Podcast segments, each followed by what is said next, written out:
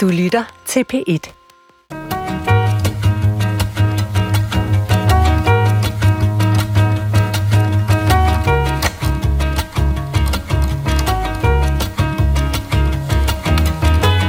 Den store ildflod bortdriver dem alle og styrter dem i ildsøen, der brænder med ild og svogl. Hvor vil de da ikke råbe om barmhjertighed og nåde? Ja, sådan her blev en indre missionsprædiken fremstillet i Hans Kirks Fiskerne, når præsten bogstaveligt talt ville true sovnebørnene med bål og brand og helvedes visioner. Men hvordan bliver prædikener til i dag, og hvad kendetegner den gode og den dårlige prædiken? For hver søndag så bliver der prædiket rundt omkring i kirkerne i det ganske land, og i dag vil vi i Klog på Sprog kigge med over skulderen ved præsternes skrivepulte og se, hvordan sådan nogle tekster der bliver til. Og til at tale mig igennem sproget og teknikken i prædikner har jeg inviteret øh, nogle af landets ypperste præster, vil jeg sige. Min første gæst er Ph.D. i øh, teologi og sovnepræst ved St. Pauls Kirke i København. Velkommen til dig, Katrine Lillevør. Tak. Katrine Lilleør, altså hvor bundet er du af dit manuskript, når du står på prædikestolen i St. Pauls Kirke og udlægger, udlægger dagens tekst? Jamen, som noget helt nyt, så har jeg inden for det sidste lille halve år sluppet manuskriptet fuldstændig. Wow, okay. Er det, er det for at udvikle dig selv ja. som, som taler og som ja. mennesker? Og sådan noget? Okay, så, ja. men indtil for et halvt år siden? Ja, der havde jeg øh, manuskriptet, og så havde jeg ligesom fundet nogle punktformer i det. Øh, men der havde jeg hele manuskriptet i sådan en åben bog, jeg stod og holdt. Mm-hmm. Så, ja. og, og hvad giver det dig at lægge manuskriptet bag dig og gå op på prædikestolen uden papir i hånden? Det giver mig øh, det, at jeg kan være endnu mere nærværende med øh, menigheden. Altså, øh, det bliver et endnu stærkere samspil øh, mellem mig og dem, der øh, lytter til, hvad jeg siger. Jeg har ikke så mange agendaer. Jeg har ikke så meget, jeg skal absolut have sagt. Jeg kan bedre hvile i øjeblikket. Okay. Min anden gæst er øh, med som retoriker og er derudover vores sprogekspert i dag. Altså hun er også teolog og pensioneret præst, blandt andet ved Holmens Kirke i København. Også velkommen til dig, Helene Dam. Tak. Helene, er, er det muligt at sige kort, hvad en prædiken altid skal indeholde? Hvis jeg skal sige det meget teologisk, øh, så vil jeg sige, at den skal udråbe kerygmaget at forkynder Kristus er opstanden, og det kan jo lyde meget tungt. Ja, altså det ord må du lige forklare for mig. Kerygmad er det, der... Øh, dengang havde man ikke øh, udenlandskorrespondenter. Der kom der en herold løbende, for eksempel fra Sparta til Athen, og gik ind på pladsen på Athen og sagde for eksempel under den Peloponnesiske krig, Sparta har vundet. Og det, det er breaking news. Ja, det er breaking news, virkelig. Og det er også breaking news. Uh, selvom det ikke er en nyhed, så skal det siges hver søndag. Kristus er opstanden, og det betyder, Kristus har vundet, vi er frie. Det var ham, der vandt. Det var ham, der fik Det var ham, der vandt. Men kerygma er muligvis et græsk ord? Ja, kerygma, det betyder så budskabet, ikke? Okay, så, så, så kerygma er budskabet? Ja, det er budskabet, og der er øh, Kristus den, der er befrieren. Okay. Min sidste gæst er samtidig omtalt som skaterpræsten. Han er præst ved Vejlø Kirke, som ligger i Næstved Provsti, som er en del af Roskilde Stift. Han lyder navnet Aske Emil Olsen. Velkommen til dig, Aske. Tak. Aske, er skateboard, er det stadigvæk dit foretrukne transportmiddel? Nej, ikke rigtigt. Der er sådan nogle dekorumregler. Det er ikke så godt for en præst at løbe rundt på skateboard. Så det er lagt lidt på hylden. Dekorumregler, det må lige forklare mig. Hvad, Tænk, hvis en præst transporterede sig rundt i det offentlige rum på en måde, der kunne vække moralsk anstød for offentligheden. Mm. Det er ikke lovligt at løbe rundt på skateboard. Er, er det ikke? Du kan få en bøde for det, så det er ikke så godt, når en præst gør det. Er det sandheden?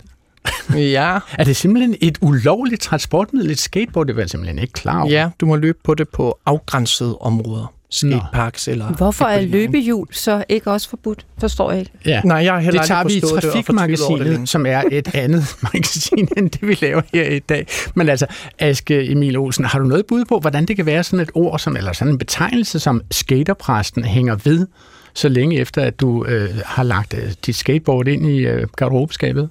Nej, men jeg tror måske, det er fordi, det, nogen synes, det er sjovt, at der er noget, der lidt støder mod hinanden, skateboard og præst, hvis man tænker præst-kirke. Lidt stift i det, og skateboard lidt mere flow, fart, så kan det godt være, at den kontrast gør, at folk synes, det er spændende, sjovt. Mit eget navn er Adrian Hughes, og i den her sammenhæng så er jeg jo blot øh, programmets ydmyge tjener sat til at hyrde de sproglige pointer ind gennem ledende en efter en. Velkommen til Klog på Sprog. Inden for begrebet taler, så er prædikener jo en helt særlig genre, fordi samtlige præster i den danske folkekirke landet over nu på søndag holder en prædiken, som tager udgangspunkt i nogenlunde den samme tekst, som jeg forstår det har i valget mellem tre forskellige tekster nu på søndag, og de fleste af jer vil tage udgangspunkt i den del af de tre tekster, som er evangeliet. Eller hvad, Katrine Lille? Altså, der er faktisk øh, kun én tekst, ja. vi kan prædike over. Altså, det er, ja. et, det er rigtigt nok, at man læser tre tekster op teknisk set, men der er en, man prædiker over, og det er evangeliet evangelieteksten, og det er en bestemt tekst, vi skal prædike over næste søndag, ligesom der er en bestemt næste søndag igen. Kirkeåret til rettelagt fra advent til advent, med en præcis en, den evangelietekst, man skal prædike over ja. hver gang. Og det vil sige, og det, det chancerer, så vidt jeg har forstået, hvert andet år. Ja. Så det ene år, så præcis. kører I over 52 tekster, og det næste år kører I over 52 andre tekster. Ja. Og så næste år går I tilbage til de første ja, 52. første og anden tekst. Så i virkeligheden er der jo kun fire, et, hvad siger så, 104 tekster i alt evangelietekster, som I prædiker over. Er det korrekt forstået, Aske? Ja, to tekstrækker. Ja, det er samlet antal. Ja. så principielt set, hvis nu siger det så, altså sagt helt uden malise, hvis det nu var, at I var dogne, så ville I kunne gå tilbage og prædike over en tekst, som I holdt for øh, to år siden. Ja, det vil man godt kunne. Katrine Nillø står og nikker. Jeg har aldrig gjort det, går ud fra, men det kan man principielt. Jo, absolut fordi det er jo et teologisk arbejde, jeg laver.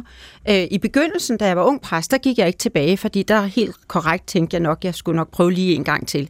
Men som årene er gået, så har jeg jo arbejdet lige præcis med teksterne sådan, så jeg, hvis jeg begynder der, hvor jeg stansede sidst, så kommer jeg jo stadig dybere ned hmm. i teksten.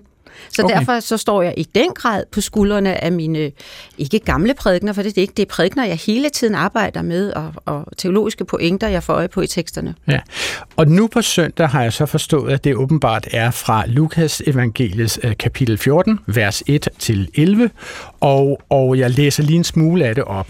Dette hellige evangelium skriver af evangelisten Lukas, en gang på en sabbat var Jesus kommet ind for at spise hos en af de ledende farisæer, og de sad og holdt øje med ham. Der stod der foran ham en mand, som led af vand i kroppen, og Jesus spurgte de lovkyndige og farisæerne, er det tilladt at helbrede på sabbaten eller ej? Men de sagde ingenting. Så rørte han ved manden og helbredte ham og lod ham gå. Derpå sagde han til dem, hvis en af jer har en søn eller en okse, som falder i en brønd, vil han så ikke straks trække dem op, selvom det er på en sabbat? Det kunne de ikke svare på. Og nu tænker jeg jo, altså en sabbat, altså med, med den her tekst fra Lukas evangeliet, bliver det meget tydeligt, at vi taler om en 2000 år gammel tekst, som foregår i øh, ja, det hedder vel ikke engang Israel, det hedder vel Judæa på det her tidspunkt. Det foregår blandt rettroende jøder. Jesus er jøde, han er sammen med rettroende jøder, og sabbaten betyder meget mere for rettroende jøder, end det betyder for kristne. Så hvordan gør man sådan en tekst relevant for et, et nutidigt publikum? Vil du give et bud på det, Aske? Ja. Øh, jamen, det er et spørgsmål om, hvis du har en dag, som du siger, det er en hviledag, den skal være hellig, der kan vi ikke gøre de her ting. Jamen, lad os gøre alle dage hellige ved at insistere på at prøve at nedbryde nogle af de der mure, regler, grænser, vi sætter op for os selv i vores hverdag, i vores omgang med andre mennesker. Jeg, jeg, jeg synes ikke, at den her tekst egentlig er en, der virker som om, der er så meget afstand. For jeg tror, de fleste af os kender det der med, at vi har nogle forbehold, eller prøver at være tilbageholdende med ligesom at holde vores hjerter åbne og være nærværende der, hvor vi er. Der er mange dårlige undskyldninger. Så det er rigtig lette at øh, købe ind på. Men... Så det, jeg hører dig sige, det er, at du synes ikke, at den her tekst specifikt handler om jødernes forhold til deres hellige dag, sabbaten. Mm, jo, da den er blevet skrevet, så handler den jo nok lidt om det, når det er Lukas, der har skrevet den.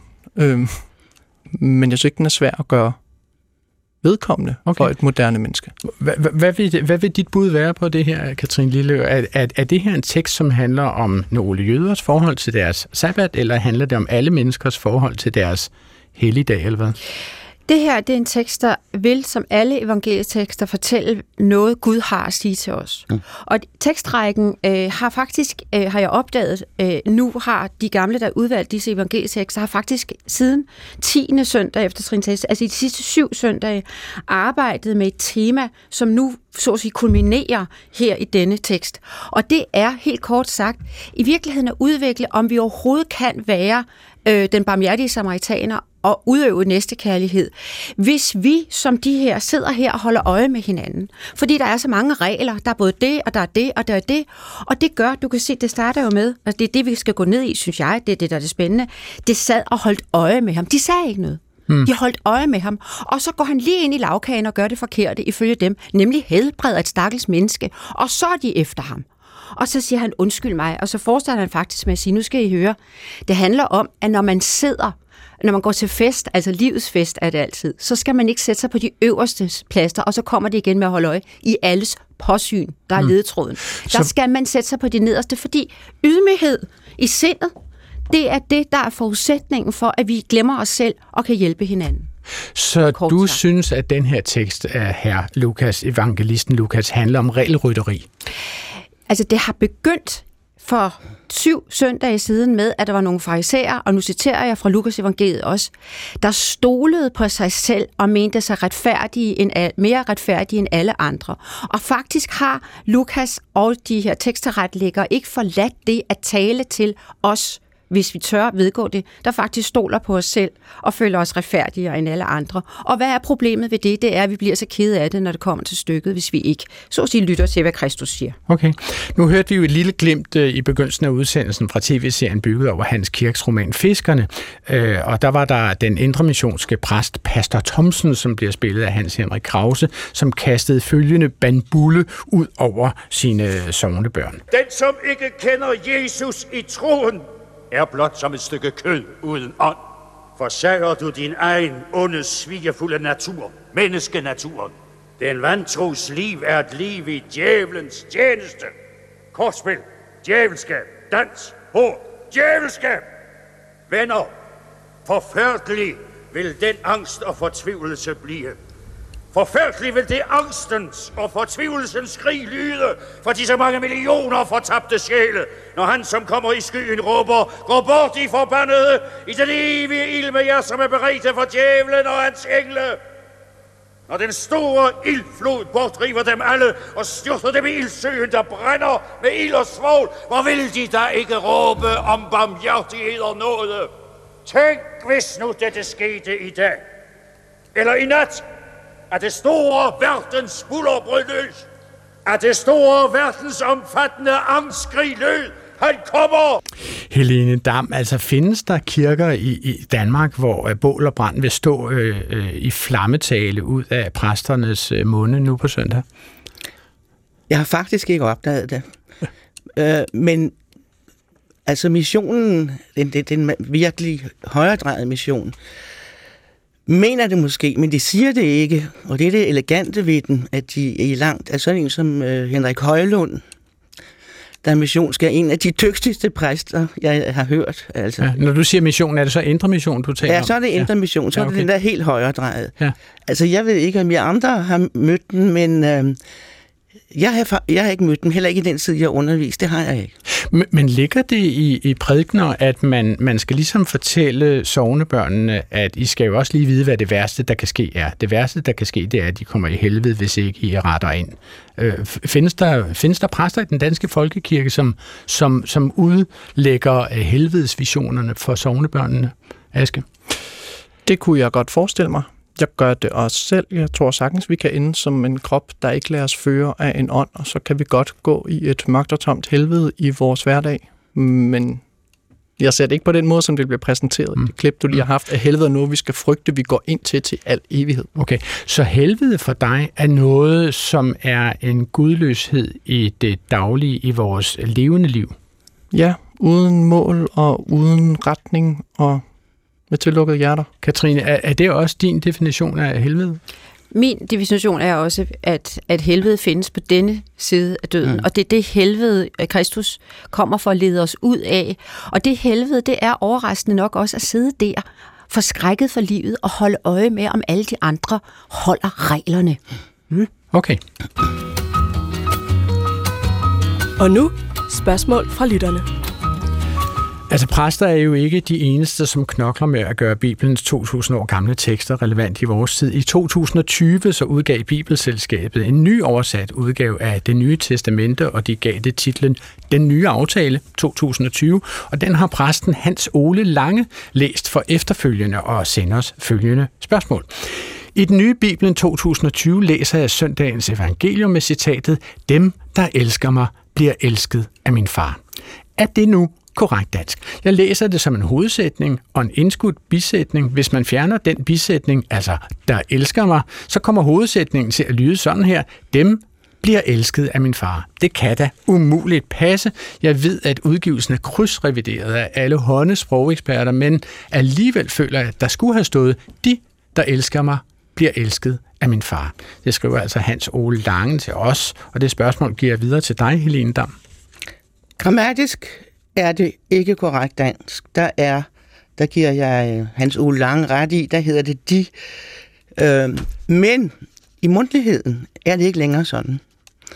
Der siger vi, der kan vi meget, og der siger de fleste, dem der bliver elsket af min far, øh, men hvis der så ikke var den indskudte sætning, øh, så ville det lyde mærkeligt, for så vil det være ligesom, mig vil også have en is. Ja. Man kan sige, dem, der står derovre, er mine skolekammerater. Men man kan ikke sige, dem er mine skolekammerater. Men i det øjeblikket i mundtligheden, at, øhm, at der kommer den her indskudte sætning ind, så siger de fleste dem.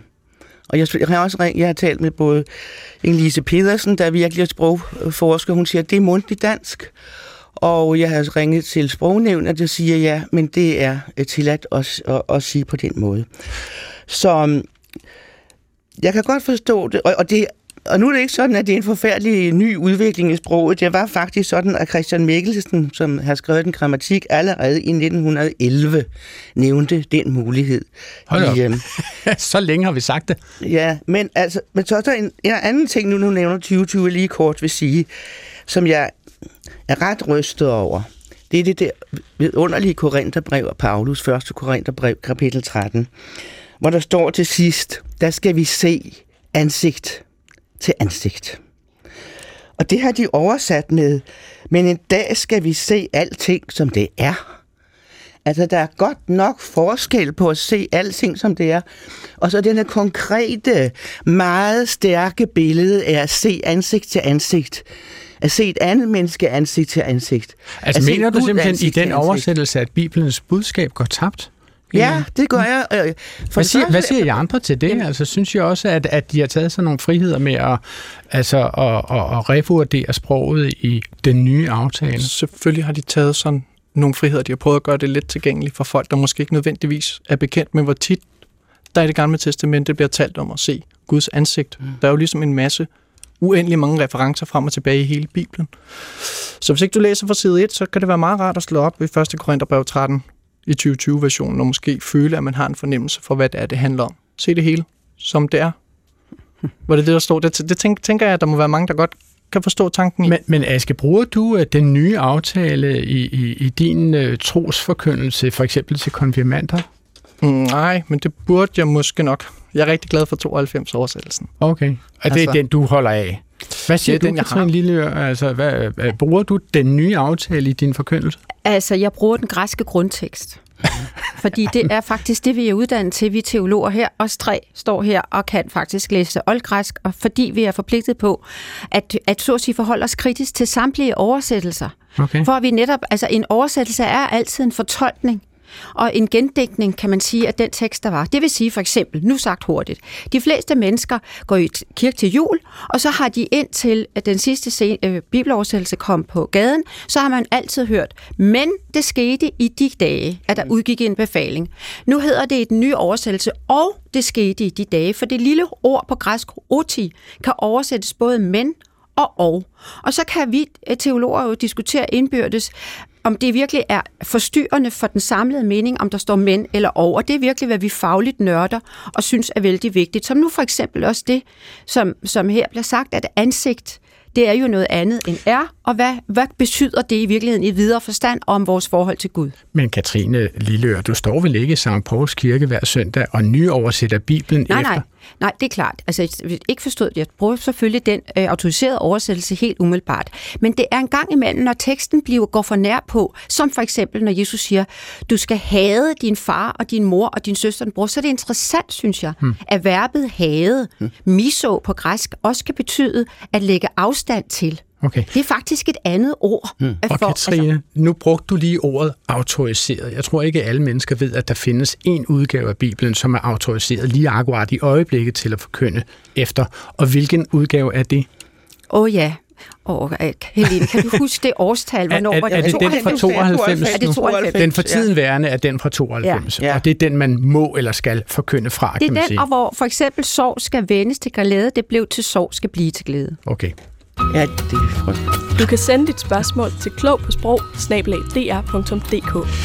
Programmet her i dag er blevet til på baggrund af, at organisationen Danske Talere har besluttet sig for at indsamle de 1000 mest interessante danske prædikner i Danmark i mange herrens år. Og den komité, som skal gå på jagt efter alle disse her taler, den havde sit allerførste møde her i tirsdags. Og jeg har derfor inviteret lederen af Danske Taler med på en telefonforbindelse. Velkommen til Klog på Sprog, Jesper Troels Jensen. Tak skal du have. Fortæl os først, Jesper, hvorfor vil danske taler gerne indsamle og, og dokumentere og registrere 1000 danske prædikner? Det vil vi af flere grunde. For det første så samler vi jo på taler, ligesom andre mennesker samler på frimærker, og i vores samling er der 3.000 taler om alt muligt, som er tilgængeligt. Og så er det jo bare det med prædikner, at det er jo også taler, og der er faktisk 150.000 mennesker, der hører en prædiken hver eneste uge i landets øh, kirker. Det er jo rigtig mange. Så øh, den genre, prædiken, den hører naturligvis også til en talesamling. Men ikke kun for at samle på det, men fordi der er et samspil mellem prædiknerne og det omgivende samfund. Rejses en debat om aktiv dødshjælp af statsministeren, som hun gjorde i sommer, så er der straks nogle præ- øh, præster, som øh, giver sig til at tage det med i deres prædikner. Og omvendt siger en præst et eller andet markant eller usædvanligt, så opstår der en offentlig debat. Så vi lever jo i et kristent land, og der er et samspil mellem øh, prædiknerne og, og hele landet. Og derfor er det vigtigt at samle på dem, ligesom vi samler på dronningens nytårstaler. Helene Dam, øh, du har en bemærkning hertil? Det havde du ikke. Nå, jeg Ikke synes, jeg. Nej, nej, jeg troede, du rejste din kuglepen med Nej, nej, det er undskyld. Det, stille det, et spørgsmål. Nå, jeg, nej, det var meget jeg undskyld. nikker kun på Men, men, men, øh, men øh, Jesper, har du noget indtryk af, i hvor vid udstrækning alle disse her mange prædikner øh, indtager det omkringliggende samfunds øh, debatter? Altså, øh, går det direkte fra Mette Frederiksens mund over på prædikestolen, eller hvad? Nej, det er ikke sådan, at der, der er direkte sammenhæng i det, men mange bliver inspireret af en debat, der kommer op, øh, for eksempel om aktiv dødshjælp, og der er masser af præster, der helt naturligt beskæftiger sig med det. Det er jo det, det er stjerneklart. Jeg har selv lagt øre til flere præster, der har taget det op i, i prædikner. Øh, det interessante er, at det også samtidig går den anden vej. Øh, der var en øh, præst, der engang i en prædike, hun hed Inge- Inge-Lise Wagner, omtalte politiet som uniformerede mordere. Og der skal jeg love for, at øh, den prædiken, den pludselig blev øh, en hæftig offentlig debat. Øhm, Det var Så- hende, så som blev altså kendt som motorcykelpræsten. ja, det Wagner, en ikke? Nu Ja, nu, nu har vi en er skaterpræst i studiet, ja, kan man sige, men, men der findes også motorcykelpræster åbenbart, ja. som muligvis bliver berømt af samme årsag. Men hvad, hvad håber du på, I øh, kommer til at finde, når I går på opdagelse i disse her mange prædikner? Jo, for det første så håber jeg jo på, at, at vi finder nogen, som virkelig har haft betydning for vores samfund. Altså den diskussion, der har været enten om folkekirken, etiske spørgsmål eller alt muligt andet. Det er det ene, at vi får fundet de der cirka 1000 allervigtigste prædikner. Det andet er, at vi jo nu også begynder hver eneste uge at samle på aktuelle prædikner. Og øh, det er jo spændende at se, hvordan det så udvikler sig, og nogle af dem kan blive stående i mange år frem. Men det, der i virkeligheden er hemmeligheden i det her projekt, som i øvrigt er skabt med en stor bevilling fra Gades Fond, hemmeligheden i det her projekt, det er, at når vi lægger det op på danske taler, altså prædiknerne, så er de 20.000, der besøger danske taler hver måned, det er især unge mennesker, 20.000 hver måned besøger danske taler. Hvorfor gør de det? Jo, fordi det indgår i undervisning. Så fremover, når vi skal diskutere Vietnamkrigen eller noget helt andet, så vil der ikke bare være politikernes tale, så vil der også være nogle prædikner, der, der hører med til det. Så på den måde, så bliver der en større bredde i det her, og pludselig, så begynder man også at tage prædikner med ind i samfundsfagsundervisningen, i gymnasierne, i, i folkeskolerne. Og Jesper, nu har Helene Dam faktisk et spørgsmål til dig. Ja, jeg vil give dig ret i det, du siger, Jesper. Øhm, jeg talte før om prædiken øh, udelukkende som det at øh, meddele, at Kristus er opstanden. Og deri mm. ligger der jo meget mere. Ja. Og vi har i den, som du ved, i, den, i, den, i retorikken tre øhm, talegenre. Den juridiske og den øhm, politiske og, og lejlighedstalen. Mm. Og tidligere var lejlighedstalen mere det at rose, i enkelte tilfælde at dadle. Ja. Men i nyere retorikforskning er man blevet mere og mere optaget af lejlighedstalens funktion, mm. som det at ændre på synspunkter i, øhm, i, øh, i samfundet. At få øhm, and, øh, et andet blik på, for eksempel, som du taler om dødshjælp, eller aktiv eller ikke aktiv for eksempel, dødshjælp. Ja. For eksempel, man kunne også tale om, øh, altså mange mennesker i dag er går ned med stress og fortvivlelse, fordi de selv skal bære byrden, ja. øh, hvor netop øh, meddelelsen om, at vi er at der er det, der er større, der passer på os, at Jesus har taget et å fra os, for at sige det sådan måske mere fremt. Øh, og man kunne måske også spørge i dag, øh, jeg er ikke politisk øh, teolog, vil jeg lige sige, men man kunne måske også stille spørgsmål til ting som, er det rimeligt, at, øh, at man fra et medicinalfirma for eksempel ønsker at, øh, eller siger, Øh, vi er ikke et godgørenhedsforretning, vi er øh, skal sænke på vores aktionærer. Helene Dam, er, er det et spørgsmål til Jesper Troels Jensen, eller er det sådan en anvisning til, hvad de skal kigge på, når de går på jagt i disse her prædikner øh, fra danske talers side? Det er blot, at jeg giver Jesper ret i, at prædiken netop giver som lejlighedstale mulighed for at give os visioner det er det lejlighedstalen, man mener i dag retorisk. At man kan få visioner og måske få ændret nogle opfattelser.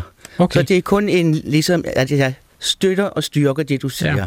Jesper Troels Jensen, mit sidste spørgsmål til dig er, hvor langt vil I gå tilbage? Altså, hvor, meget, hvor, går I helt tilbage til reformationen, eller til Ansgars tid, eller hvor mange prædikener vil I øh, kigge tilbage efter?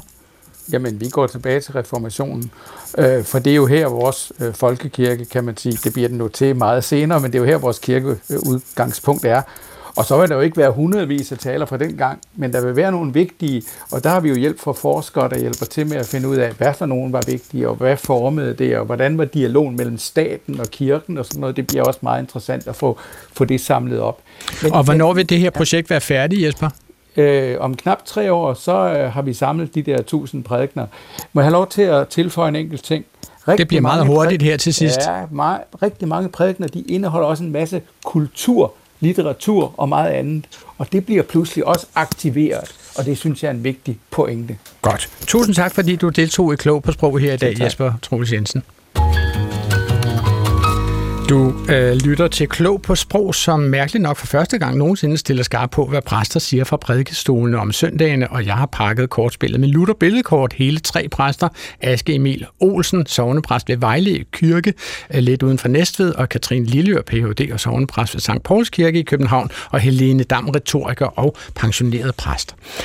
Altså, øh, nu taler vi jo om, hvordan man laver sådan en prædiken der. Og inden man ifører sig det fulde præsteren af, der stiller sig op på prædikestolen, så må man jo overveje, hvad man vil sige, når man har menighedens fulde opmærksomhed. Og Katrine, øh, vi berørte det jo kort i indledningen, at du gør en pointe ud af ikke at tale fra et manuskript, eller det var det i hvert fald øh, ikke gjort det sidste halve år. Og det kan vi lige høre et, et eksempel på her. Din ven Lise Nørgaard bad dig jo om at være den, som varetog Lise Nørgaards besættelse, når den, gang, når den engang ad overkom. Vi var begyndte at tænke, at hun aldrig ville dø, men det gjorde hun jo som cirka 105 år, så vidt jeg husker.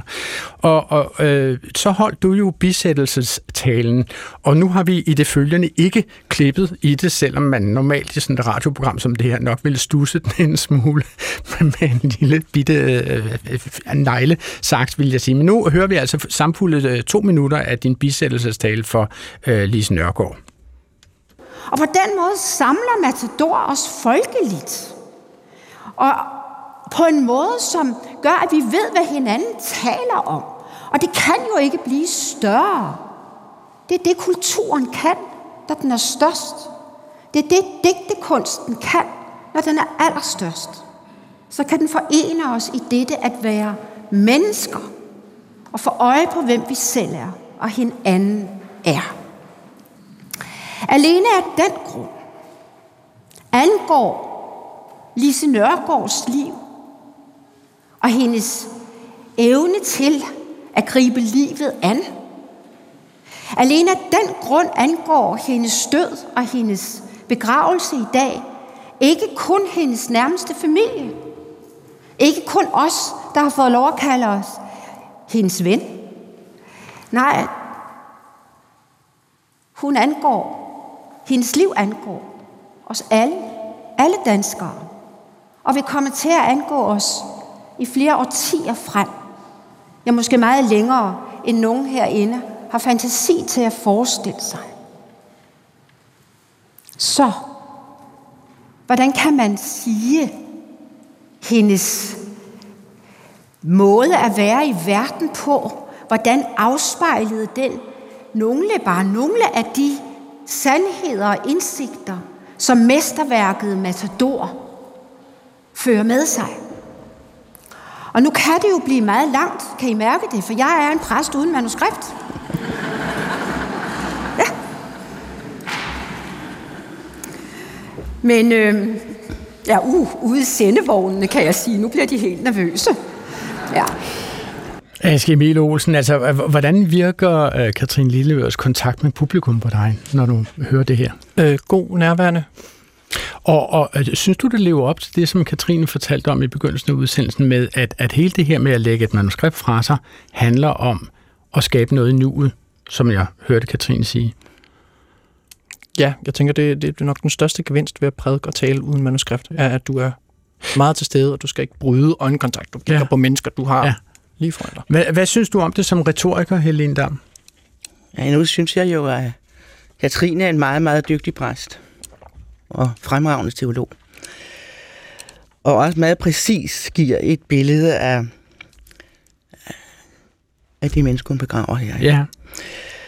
Og det, jeg kan godt se effekten der med, at du lige spiller på sendevognene, at det kan give en... Øhm, at det kan give sådan et afslappende øjeblik. Men du siger også, at det kan blive langt. Nu er jeg ikke klar over, om du har et manuskript, når du, får, når du prædiker inden. Du, har, du, du prædiker uden manuskript. Altså, man kan jo godt have... Det kan jeg spørge Katrine om. Altså, hvordan altså, bliver sådan en begravelsestale hertil? Ja, begravelsestalerne har jeg slet ikke. Nej, øh, og det har jeg ikke haft i, i, i, i 26 år. Men jeg har... Øh, men jeg har søndagsprædiken har jeg faktisk liggende. Øh. Den har du skrevet? Ja, det har jeg. Så bare så jeg forstår metoden, Katrine Lilleør. Altså, øh, du skriver en prædiken, men du går op på prædikestolen og holder den uden papiret ja, ved din hånd. Jeg skriver den, og så har jeg den øh, liggende som, som den, øh, det, det er sådan komprimerede udtryk, øh, jeg egentlig gerne ville, ville sige, hvis jeg kunne huske det hele. Det er mit afsæt, så jeg har altid mere, jeg, jeg egentlig både kunne sige og gerne ville sige. Det er i mine prædikner. Men i begravelsestalen, der har jeg for mange år siden udfordrede mig selv til ligesom at, øh, at kunne stå i det sammen med de pårørende, øh, uden manuskript. Øh. Og der kan man sige, og det tror jeg måske, det, Helene, måske var det, det var på vej okay. til at sige noget øh, om et stilbrud. Jeg kan mærke, det kommer. Må jeg høre? Må jeg høre, Helene? Altså personligt har jeg aldrig turt tale, holde en begravelsestale uden manuskript, fordi der kan være øh, ting, som de pårørende bagefter kommer og falder en, øh, over en og siger. Så jeg er, der er jeg meget forsigtig. Men det jeg vil sige er, at, jeg kan, at du har et manuskript, synes jeg er væsentligt. For, altså, nu går jeg tilbage til Quintilian, der var en af de sidste klassiske retorikere, og i øvrigt Luthers yndlingsretoriker. En romer. En romer, ja. ja. Og han siger, at øhm, skriften præciserer udtrykket. Så for mig er det at, altså for eksempel at tale fuldstændig, altså slet ikke have haft det igennem skriften, inden jeg står på prædikestolen, det tror jeg ikke på. Så du mener, at man, man, man skærper sit udtryk, hvis man lige skriver det, at hvis det glider igennem ens fingre, Ja, hvis det er sådan, hvis man jeg gør. lige enten skriver det, jeg skal helst at sige det til lang tid, ikke? fordi ja. man hele tiden skal se at få den rigtige rytme, den rigtige mundtlighed frem. Øh, og hvis det så er skrevet, og det er jo det, der er problemet, det skal jo ikke være skrevet som en artikel, men efter mundtlighedens regler. Aske, Emil Olsen, du står og nikker under det her. Vil du turde gå på prædikestolen uden at have papiret med? Mm, Nej, jeg føler, jeg er nødt til at have det på skrift og læse det igennem, så har jeg dele af prædiknerne tit, der er mere frie, hvor jeg kan stå og snakke uden at kigge så meget ned i mit manuskript. Men jeg synes, det er rart at have et manuskript, og jeg vil altid have et manuskript til en hvilelse, begravelse, lørdagsdåb, eller hvad det er. For hvis jeg bliver ramt af en lastbil, så er det meget rart, at der lige er et stykke papir til min kollega. Ja, Okay. Hvis det er. Ja. Det er sådan, jeg. Jeg bekymrer mig unødvendigt meget. Men det er også fordi, du mener, at der er nogle bestemte oplysninger, som skal være med i netop disse prædikner, altså lejlighedsprædikner til begravelse eller hvilelse. eller hvad Ja, hvis du har to eller tre øh, bisættelser på den samme dag, så er det rart at have tre manuskripter. Så kan man slappe bedre mentalt af og ved, når man så kommer man ikke Jeg til at blande, ikke blande sammen, til at om de var gift eller ikke var gift, eller hvor mange børn de havde, og øh, hvilket arbejde de havde. Og sådan noget. Der er måske nogle oplysninger. Man er ikke rigtig i tvivl, når man ser de pårørende, men Nej, det okay. er alligevel... Det, det giver mere ro. Men hvis, hvis vi taler om det her med at skrive prædiken, mm. hvad skal man så gøre, når man skriver sin prædiken, for at den øh, kan afleveres øh, mundtligt, som den jo bliver fra prædikestolen, Helene? Jeg er fuldstændig enig øh, med både Aske og med, Katrine? Vi træder ind i den grad i, at vi skal have øjenkontakt. Altså, vi skal være ude i rummet. Men hvis man har skrevet den med en klar disposition, et klart fokus, jeg sørger altid for, at der højst er to sætninger, jeg kan sige til min organist, det bliver så fokus den dag. Øh, for at vi den måde kan få samspil, ikke?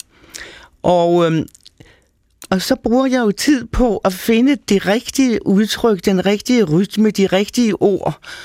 Jeg tænker gennem skriften. Men det gør også, at jeg har, og så korte sætninger, og øh, altså alle de, øh, at man ikke har lange forfælder, det vil sige, at man ikke har en hel masse ord, før hovedsætningen kommer. Jeg er, ikke? Altså, man starter med jeg er, og sådan. Øhm, der er nogle tekniske ting der. Men, men, jeg, men jeg har i den grad fornemmelse af, øhm, at jeg har kontakt med min tilhører, og det er fuldstændig nødvendigt for os. Øh, så, så, men jeg er bare bange for, hvis der kommer, hvis man bliver lidt sådan, og det bliver Katrine selvfølgelig aldrig, lidt slap i det, øh, men at det går hen og bliver, at man kan sagtens holde en prædiken uden manuskript. For det er igennem skriften, at tankerne kommer, og det er igennem skriften. Altså Churchill brugte jo netter på at tænke. Og det er, en, det er det sidste, jeg lige vil sige nu her. Det er interessant, at folk synes, at prædiken er kedelig, i hvert fald i nogle tilfælde. Der er intet på denne jord, der påvirker folk så meget som taler. Tænk på Obama, tænk på Kennedy, tænk på øh, Martin Luther King. Der er intet, der faktisk er så farligt. Kennedy og Martin Luther King blev frem skudt, fordi de var gode talere. Så den kraft, talen har, den skal vi altså ind i prædiken. Og det mener jeg, at der mener jeg, at skriften er med til at styrke det. At der ikke kommer sådan små ord til, ja. Og det gør der jo ikke hos øh, Katrine. Altså, da vi hørte det, der var jo ikke et eneste små ord. Sådan. Altså hvis vi så kigger forbi den tekst, som præsten vil foredrage i kirken, så vil jeg gerne zoome ind på præstens krop og stemme. Altså øh, hvad betyder det for jeres prædiken, af hvordan I sådan fysisk bærer jer selv på prædikestolen? Vil du give et bud på det, Aske? Jamen, jeg tror, det betyder ualmindeligt meget. Ja. Og, og altså, hvad gør du ved det? Hvordan, hvad er det for nogle teknikker, du bruger? Ja, men jeg prøver faktisk ikke at gestikulere så meget, fordi så kan signalet til den lidt tynde ledning i mikrofonen ryge. Det er sådan lidt lav, lavpraktiske ting. Okay. Men man ved jo godt, hvor det er, man virkelig skal kigge op og holde sine pauser i sin prædiken og sit manuskript. Og Ligesom, hvor, når hvornår vi skal læser- man det? Hvornår skal man det? Det er, når man skal lægge en særlig vægt og være sikker på, at man har folks opmærksomhed og kan mærke, at vi er til stede nu og her i det samme rum. Det er sat med live lige her. Selvom det bare er søndag, det er en præst, der, der prædiker. Det betyder noget, det der opstandelse. Så en pause er et meget vigtigt, dramatisk... Jamen alle retoriske øh, midler. Øjenkontakt, pauser, tryk, langsomhed, øget hastighed, klange, jamper. Altså, du kan jo arbejde med det på alle mulige måder, når du har tid. Katrine Lilleør, hvordan arbejder du med det? Altså det her med at speede op og speede ned for, for din talestrøm, som, som Aske taler om. Altså, hvordan bruger du det? Jamen altså, tillade mig en, øh, at, at sige noget øh, personligt, kan man sige, fordi vi har jo alle sammen, og efter 30 år, så er det jo en meget personlig ting, hvordan man gør det. Man må jo udvikle det, det retoriske eller ens talemåde ud af, hvem man er, og hvad ens tradition er. Og jeg vil gerne skynde mig at sige, at jeg var aldrig uden manuskript de første seks år af mit præsteliv. Altså overhovedet ikke. Men da jeg så blev landsbypræst, så tænker jeg, at jeg bliver nødt til at udvikle mig på en eller anden måde, for jeg havde haft, jeg havde været i Hvidovre, og der havde haft så mange begravelser, og jeg havde prædikner, og jeg havde alt. Og nu tænker jeg, nu blev det lidt mere stille. Og det var der, jeg så smed manuskriptet til bryllupper og begravelser, fordi jeg ville ud, se, om jeg kunne. Og samtidig skal siges, at jeg har altid holdt mange foredrag, fordi jeg er hos Andersen-person. Og det betyder, at jeg har jo fået lov at øve mig på stakkels mennesker over hele Danmark, hvor jeg stod i foredragssale uden manuskript. Og det vil sige, at jeg har alle mulige trætrinsregler kørende op i mit hoved. Altså, Hvad er det for nogen? Ja, det er, at, at jeg, jeg har sådan måder at huske, hvad jeg skal sige på, ved at der er 1, 2, 3. Og så er der måske under den første også 1, 2, 3 underafdeling. Mm. Men, men ikke meget mere. Så det er en memo-teknik, som du bruger? Okay. jeg har en memo-teknik. Det er ja. også bare for at nu at betrygge jer her i, at hvis man går ud i en begravelsestale uden manuskript, så er der for eksempel memo-teknikker, der gør, at jeg aldrig har oplevet, at familien kom og synes, at jeg havde sagt et eller andet forkert, for jeg har det oppe i hovedet. Det er en måde at, at træne sig på, øh, at til at huske også. Og, og så vil jeg gerne slutte med bare at sige, at det er faktisk, efter jeg hørte i danske taler, øh, begravelsestalen til, til, til Lise Nørgaard, at jeg tænkte, okay, det er jo nærmest ikke overhovedet skriftligt. Det er jo virkelig mundtligt. Mm. Og, og så tænker jeg, hvad med, at du nu tager konsekvensen med dine prædikner, Katrine, så? Fordi at det kan jo godt, du kan jo godt, det, men det lyder jo, jeg synes, når man sætter på skrift, så bliver det underligt svagt noget, fordi det er meget tydeligt, at jeg bruger på min krop, og jeg bruger tryk, og jeg bruger pauser, og der er endda også sætninger, jeg ikke slutter, og, og sådan, og jeg bruger faktisk også det lille trick indimellem med at sige, nu tror jeg, det bliver langt, for jeg står uden manuskript, fordi det tænker folk jo. Hmm. Uh, hun har ikke manuskript, det bliver ved og ved, nu bliver det kedeligt, det bliver ved. Og så siger jeg gerne meget tit, jeg ved godt, og det skal ikke blive langt. Simpelthen, altså du i tale sætter elefanten i rummet, Lige kan man præcis, sige. Ja. det gør jeg. Og så er det så faktisk, at efter jeg blev konfronteret med på danske taler, min bisættelsestale til, til Lise Nørgaard, så tænkte jeg, okay, skulle du så tage, skulle du så tage springet og gøre prædiknerne, øh, altså aflevere dem mundtligt, men jeg har dem jo. Helene. Du tror, jeg har dem på skrift, fordi ellers så bliver det ikke gennemarbejdet nok heller ikke op i mit hoved. Mm. Okay, øh, lad os lige tage fat i en af dine øh, prædikner, Helene Dam. Du har for eksempel øh, stået i øh, øh 2016 og prædiket i den meget store, og lad os bare sige 460 år gamle Holmens Kirke 1. juledag 2016, og det lød sådan her. Nej, det kan så let miste håbet. Når vi ser de frygtelige massakre, der sker rundt omkring i verden, lastbiler, der pløjer mennesker ned – eller de tusindvis af sagesløse mennesker, der bliver pløjet ned i Syrien. Og så kan det ske, at vi fastholder de dystre og mørke sider i verden. Men at historien alligevel kan vende, det skylder vi de mennesker, der ikke mistede og stadig ikke mister håbet. Vi er nødt til at lade håbet få plads. Håbet på, at verden kan ændres og bliver ændret. Hvis vi i frygt lukker, lukker os som en østers om os selv i den tro, at det vil give fred på jorden, i hvert fald på det lille stykke jord, jeg står på, så tager vi fejl. Fred på jorden er ikke fred for de andre, men fred med de andre. Nu er vi jo ikke samlet her i dag for at give øh, efterkritik på andre menneskers øh, prædikener. Alligevel så vil jeg give den til dig, Aske. Altså, hvad er dit umiddelbare indtryk af Helenes prædiken her i Holmens Kirke? Opbyggelig sand, nærværende. Det, jeg tænker, det har været et dejligt rum at være i, mens du har prædiket. Mm. Synes jeg godt, det har det også været, da du blev gammel. Ja.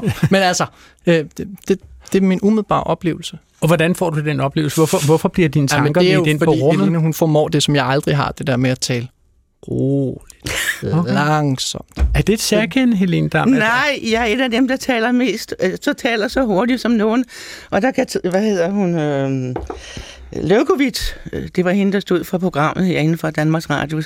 Altså, som har stået for højmesserne Ja, og sådan. så sagde, øh, så, så, og vores kordegn sagde til hende, jamen Helene Dam er den af vores præster, der taler langsomt. Så sagde hun, langsomst? Det er en professionalisme. Nu er jeg også gammel sanger, alt sanger, med de, med de der brede, jeg skulle holde de brede øh, øh, strøg, ikke?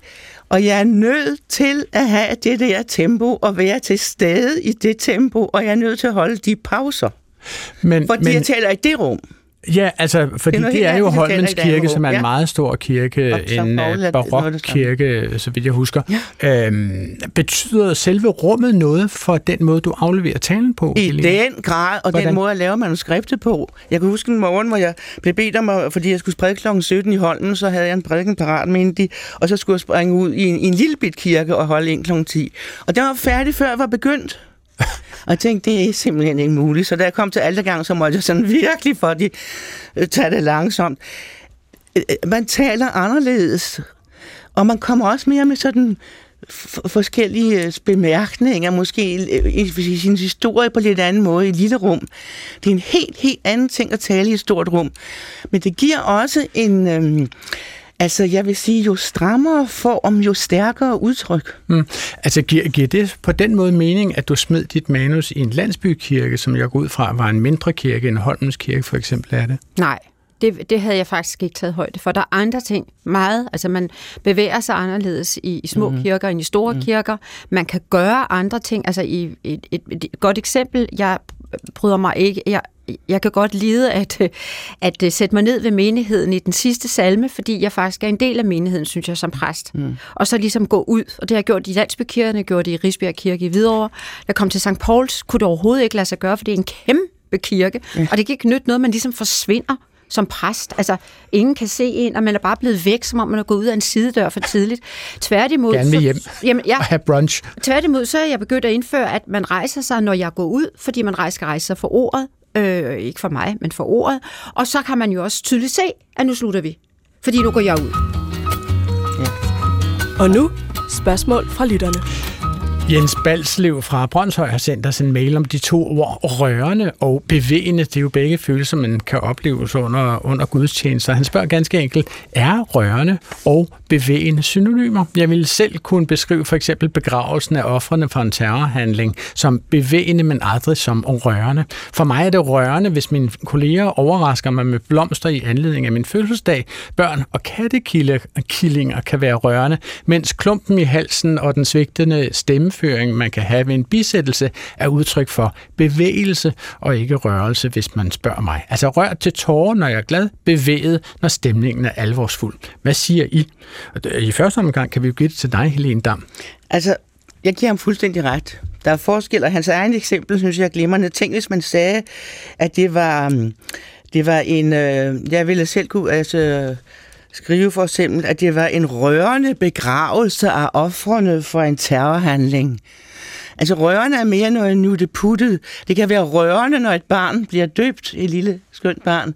Men en gudstjeneste er ikke rørende. Den skulle meget gerne være bevægende.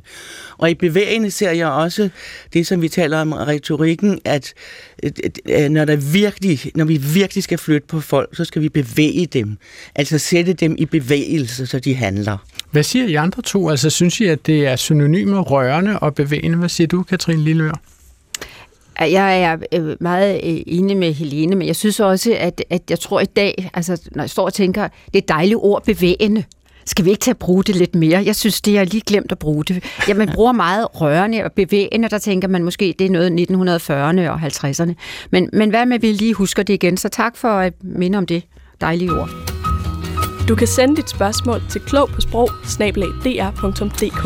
Så kunne jeg simpelthen godt tænke mig her mod slutningen af programmet og prøve at kigge lidt fremad, altså på det, som I skal tale om nu på søndag. Aske, øh, vi fortalte jo i begyndelsen af udsendelsen, at det er et bestemt evangeliestykke af Lukas, hvor han taler om sabbaten, og han taler også om, øh, hvor man skal sætte sig i forhold til et bryllup. Man skal ikke sætte sig op helt ved højbordet, man skal sætte sig ned på den ydmyge plads. Så kan man være så heldig, at der er nogen, der inviterer en op til højbordet, hvis man synes, man skal det. Ikke? Det er sådan grundlæggende set det evangeliestykke, du skal prædike over på søndag. Hvordan øh, skærer du den kage? Mm, den er ikke skåret helt færdig endnu. Den er okay. faktisk nærmest ikke engang bagt, men jeg har reflekteret over den. Godt så. Øhm, ja. Det skal være noget med de hovedbrud, vi går og gør os som øh, mennesker. Det starter med, Jesus kommer hen, giver farisæerne nogle hovedbrud. Må man helbrede på en sabbat eller ej? Det er udgangspunktet. Så lidt om det. Og så tænker jeg en ting, som der giver rigtig mange af os andre hovedbrud. Uha, bordplaner. Vi inviterer til fest. Der er ansigter og servietter i de rette mm. folder. Skal man invitere ekskonerne, og hvor mange i så fald? Ja, og hvordan skal de så sidde ved hvilke bord og sådan nogle ting. Og så bagefter, hvorfor det er så vigtigt at have de der bordkort. Det er ret rart, at der er nogen, der har tænkt på en og har gjort en plads reddet for en, så man har et sted at være. Det er lidt hårdt at møde op til et andet reception eller socialt arrangement, og så ender man med at stå der og flagre og ved ikke helt, hvor ens plads er. Så du gør det kunne være nogle af de der kroge, jeg tænker, ja, man måske... Så det bliver til en prædiken, som handler om at få folk til at føle sig velkomne? Mm, ja, men altså, og for at vide, at man altid har en plads. Ja, og så er der jo et bord, der er rent faktisk er dækket op. Der er så ikke bordkort, men der er vi altid velkommen. Hver ja. søndag. Katrine Lille, hvordan, hvordan regner du med, at du kommer til at skære kagen nu på søndag? Har Jamen, du skrevet ja. din tale nu? Nej, Eller din prædiken, det ligger og simrer i mit baghoved, men jeg vil sige, at, øh, at det lige inspirerede mig, at fra fiskerne hørte vi jo en pastiche eller en karikatur af Karl Mos brændevindsprædiken, så var den, der gjorde, at vi er han ude på vestkysten der hvis han, han truede med, at hvis de blev med at drikke brændevin, så ville de blive fortæret af helvedes flammer. Og så gik mange af dem i missionshuset, og det gjorde min øh, bedstefars onkler også. Og så sad de derovre og gik også der i kirke derfra den øh, søndag, hvor deres gamle far lå for døden inde på Lemvig sygehus. Og nu kommer pointen. Pointen er, at Jesus her taler til nogen, der sidder og kigger på, om han nu gør det rigtige, Og det gør han bare ikke. Han helbreder på en sabbat. Mm. Han gør godt på en sabbat, og det må man ikke. Og det, der egentlig er det uhyggelige ved det, som de gamle onkler gjorde der, ved at sidde der i kirken, og, og i stedet for at gå hen til deres syge, øh, øh, far på sygehuset og lå for døden, fordi det var på en søndag, ikke sandt? Det var, at det faldt dem slet ikke ind, mens de måske endda hørte denne tekst, at de var ligesom de fraiserer. De faldt dem ikke ind, at de gjorde nøjagtigt det samme, for de var så ydmyge. Uh, hvor var de ydmyge. Og der mener jeg, at det er måske her, at teksten for mig går på. Det er, at man tænker, puh, have sådan nogle grimme typer. Puh, sådan er heldigvis ikke. Og så opdager man bare, at de vidste de bare heller ikke selv, at de var sådan nogle grimme typer. Og måske ved jeg heller ikke selv, at jeg er sådan en grim type. Og måske er det det, Jesus siger til mig. Prøv lige at høre, min ven. Hvis du sidder der og holder øje med andre, og slet ikke får øje på, at du selv kan tænke ned om andre, så glemmer du ydmygheden i dit hjerte at du skal tænke, at alt kommer fra Gud, og at din opgave her er at hjælpe det næste som dig selv.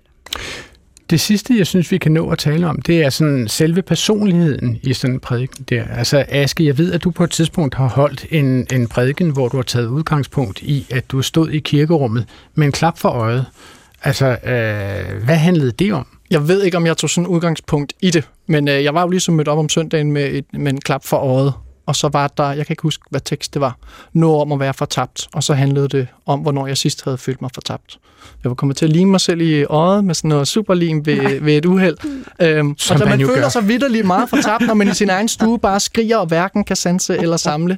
Og så var der heldigvis rigtig mange mennesker på rigtig mange niveauer, der lige kunne øh, hjælpe mig at tage sig af mig frem og tilbage til hospitalet og sådan noget. Altså, hvordan i alverden var du kommet til at lime dig selv i øjet? Ja, det skal jeg fortælle dig. Øh, superlim, Ja. Øh, når man er færdig, så sætter man lige sådan en prop på. Ja. Øh, hvis der er lim i toppen, så limer den fast. Så kan man godt lige skulle bruge lidt kræfter, selvom man er præst på, og ligesom vride det af. Og hvis man så gør det, og trykker samtidig, så som de sagde på skadestuen, jamen du har jo sprøjtet lim lige midten af øjet. Og det kunne jeg så ikke se, men jeg kunne godt mærke det. Nej. Og det er sådan noget superlim, som... Det går altså, rigtig hurtigt. Det, det, det limer på under et halvt sekund eller sådan noget der stil. Ja, så har du bare sådan korn af, af lim. Men, men du har bevaret dit syn forhåbentlig. Ja, ja. men, men, men, men hvorfor var det relevant at bringe det ind i prædiken? Det var heller ikke relevant. Men så havde jeg i tale sat, at jeg dels var mødt op den søndag med klap for øjet, hvad jeg ikke plejede at have, Og der var bare, altså det handler også om, at dagen havde været god, og hvor hurtigt det er. Man kan gå fra at være tryg, alt er fod og gammel, til lige pludselig, at alt er bare kaos og noget rigtig skidt. Og hvem er det så, der hjælper os, når alt er noget rigtig skidt, jamen så kommer næsten sådan lige og løfter os op. Men man kan jo sige, Katrine Lilleør, at, at det, som Aske gjorde her, det var vel lidt det samme, som du gjorde under bisættelsen af Lise Nørgaard, at du øh, adresserede elefanten i rummet. Altså alle kunne se, at Aske var kommet op på prædikestolen med en klap for øjet, og du øh, står og siger, kan I mærke det? Nu kan det godt være, at der er nogen, der bliver nervøs for, at det, bliver, det her bliver lidt langt. Er det simpelthen vigtigt for dig at holde fast i, hvad der sker lige akkurat i momentet, når du står på prædikestolen? Altså, det er i hvert fald den frihed, jeg har. Og det er med til, at vi samles om budskabet. Det er med til, at jeg simpelthen får opmærksomhed på en, øh, på en og, og det er også med til at sætte mig fri til selv at kunne være til stede i det. Helt konkret var det jo sådan, at der stod nogle tv-folk, der var hændervridende over, at nu skulle hele Danmark se med, og jeg havde, kunne ikke sige, jeg kunne ikke give dem et manuskript, og jeg kunne heller ikke helt præcis sige, hvor lang tid øh, prædiken ville vare. Og jeg kunne, altså, og det er så også noget med, altså, hvis man altså, har en lille drillnæse et sted i sig, så kan man ikke lade være heller. Du bare simpelthen bare lige at drille lidt. Altså, lidt jeg var jo med til at, at kommentere Lise Nørgaards bisættelse fra et studie i DR-byen sammen med Cecilie Nielsen, historikeren, og Stephanie Seryk, øh, DR1-verden. Og jeg skal hilse at sige, at vi var nervøse. Det, det. altså, tabte du nogensinde sutten, Katrine? Nå, undervejs den ja. her? Overhovedet I, i bisættelsestalen? Nej, det gør Den var fuldstændig, som den skulle være? Den var, øh, som den blev. Nå, det er storartet. Det er, altså, det er faktisk, hvad vi når at sige i dag. Vores tid her i radioen nærmer sig sin afslutning, og det betyder, at der er endnu kortere tid til jeres prædiken på søndagen, der var, da vi bød velkommen til Klog på Sprog. På søndag så skal I jo tage udgangspunkt i Lukas evangeliets beretning om, hvor hellig og uheldig sabbaten er, som vi talte om før. Altså, øh, vi, jeg siger tak til mine gæster, Aske Emil Olsen, som vil holde sin prædiken på søndag i Vejlø Kirke ved Næstved. Også tak til Katrin Lillør, Ph.D. i teologi og savnepræst ved St. Pauls Kirke i København, og til vores sprogekspert i dag, Helene Dam, teolog, retoriker og pensioneret præst. Vi havde Jesper Troels Jensen fra Danske Taler med på en telefon, og takker ham for ideen til dagens program. I redaktionen sidder Tobias Hermann og Clara Witt, som også stod for teknikken, mens jeg er den, som er udset til at sige ordene lige akkurat i denne sammenhæng. Jeg hedder Adrian Hughes, og husk, I altid kan sende jeres spørgsmål til klog på sprog. Amen. Gå på opdagelse i alle DR's podcast og radioprogrammer. I appen DR Lyd.